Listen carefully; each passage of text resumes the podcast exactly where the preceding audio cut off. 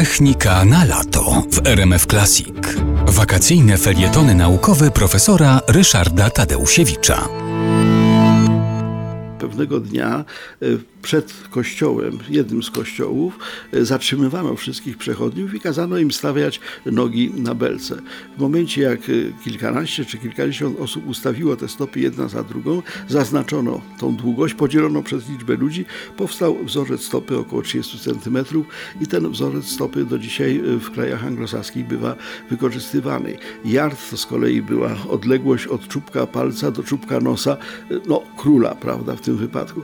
Ale to wszystko były miary bardzo e, umowne, e, odnoszące się do, do, do proporcji ludzkiego ciała, a jak wiadomo, ludzie e, są różni, jedni więksi, drudzy mniejsi.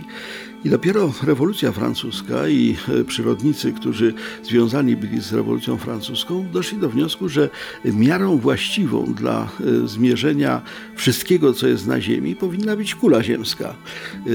Postanowiono, że wprowadzi się nową jednostkę, y, która będzie jedną dziesięciomilionową y, fragmentu koła wielkiego, czyli południka biegnącego od y, bieguna do równika.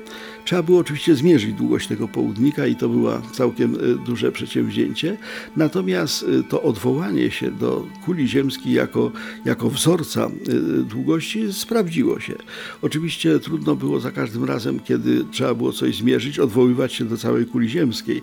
Dlatego, jak wiemy, uczeni francuscy, którzy wprowadzili właśnie tę jednostkę metra i pomierzyli rozmiar kuli ziemskiej odpowiednimi pomiarami geodezyjnymi, Wprowadzili również wzorzec metra. W Sewr pod Paryżem e, wytworzono taką specjalną belkę z stopu irydoplatyny.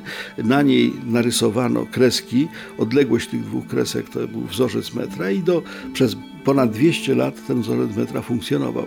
W chwili obecnej mamy nowy wzorzec metra odwołujący się do e, promieniowania, do długości e, fali pewnego e, promieniowania. Natomiast ten metr jako, jako jednostka został wprowadzony no, 200 lat temu i właściwie na dobrą sprawę on uporządkował wreszcie metrologię, no bo inaczej to okazuje się, że w samej Polsce stopa galicyjska była inna, stopa w Wielkopolsce była inna, stopa warszawska była inna, a teraz po prostu mierzymy w metrach.